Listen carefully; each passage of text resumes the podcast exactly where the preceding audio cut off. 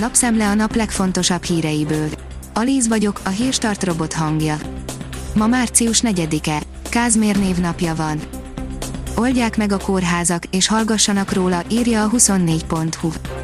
Más járványkezeléssel el lehetett volna érni, hogy ne tizenötezer halottnál tartsunk, mondja Lantos Gabriella egészségügyi szakértő, aki szerint már hetekkel ezelőtt szigorítani kellett volna az ország egyes részein.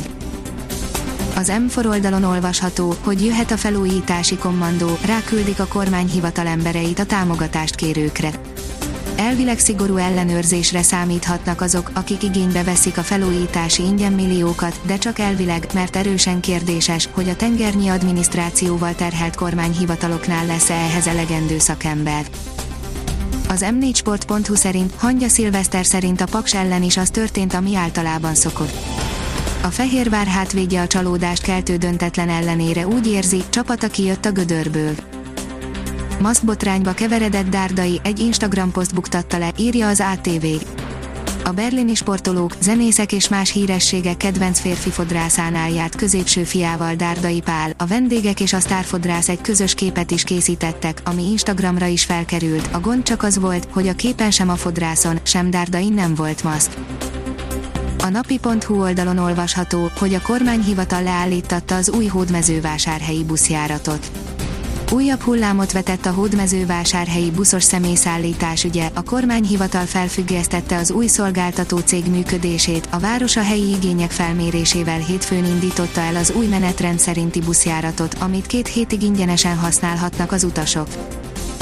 Csókai András, megdőlt a nézet, hogy az ember mindennek az ura, írja a híradó pont hu. Egy éve regisztrálták az első koronavírus fertőzötteket Magyarországon, megtanultuk, hogy mennyire hiányozhat egy ölelés, jelentős tudásra tettünk szert a vírusokról, az immunitásról, ugyanakkor teljesen kiszolgáltatottá váltunk a rémhírekkel szemben, sok szempontból végleg megváltozott az életünk. Az Infosztárt oldalon olvasható, hogy keleti vakcinával fucs lehet a magyarok külföldi nyaralása. Várhatóan csak nyár előtt lesz uniós álláspont és döntés arról, hogy a koronavírus ellen beoltottak miként mozoghatnak az é unión belül. A négy négy négy pont hu oldalon olvasható, hogy a sztrájk, amiben még a Fidesz is a német autóipari multi ellen fordult. Az egyoldalúan felrugott kollektív szerződések és visszatartott juttatások miatt sztrájkolnak a makói gumigyár dolgozói, akik mellett még Lázár János is kiállt, pedig a kormány eddig még nem nagyon szállt bele az aranytojás tojó autóipari multikba. A pénzcentrum oldalon olvasható, hogy mégsem kell a magyaroknak a fogyasztóbarát hitel, mégis mitől ijedtek meg.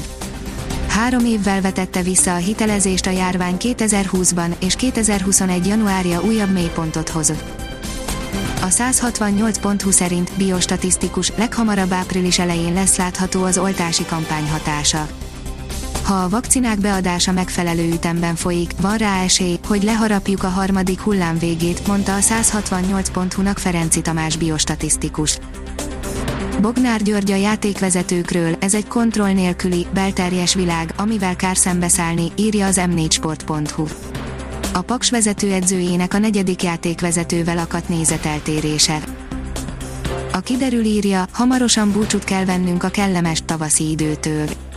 Csütörtökön még napos, enyhe időre van kilátás, majd a pénteken érkező hidegfront hatására hosszabb időre jelentősen visszaesik a hőmérséklet. A Hírstart friss lapszemléjét hallotta. Ha még több hírt szeretne hallani, kérjük, látogassa meg a podcast pont hírstart pont hu oldalunkat, vagy keressen minket a Spotify csatornánkon. Az elhangzott hírek teljes terjedelemben elérhetőek weboldalunkon is. Ha weboldalunkon hallgat minket, az egyel korábbi adás lejátszása automatikusan elindul, beállíthatja, hogy az összes korábbi adás, vagy csak az aktuális tematika hírei következzenek. Köszönjük, hogy minket hallgatott!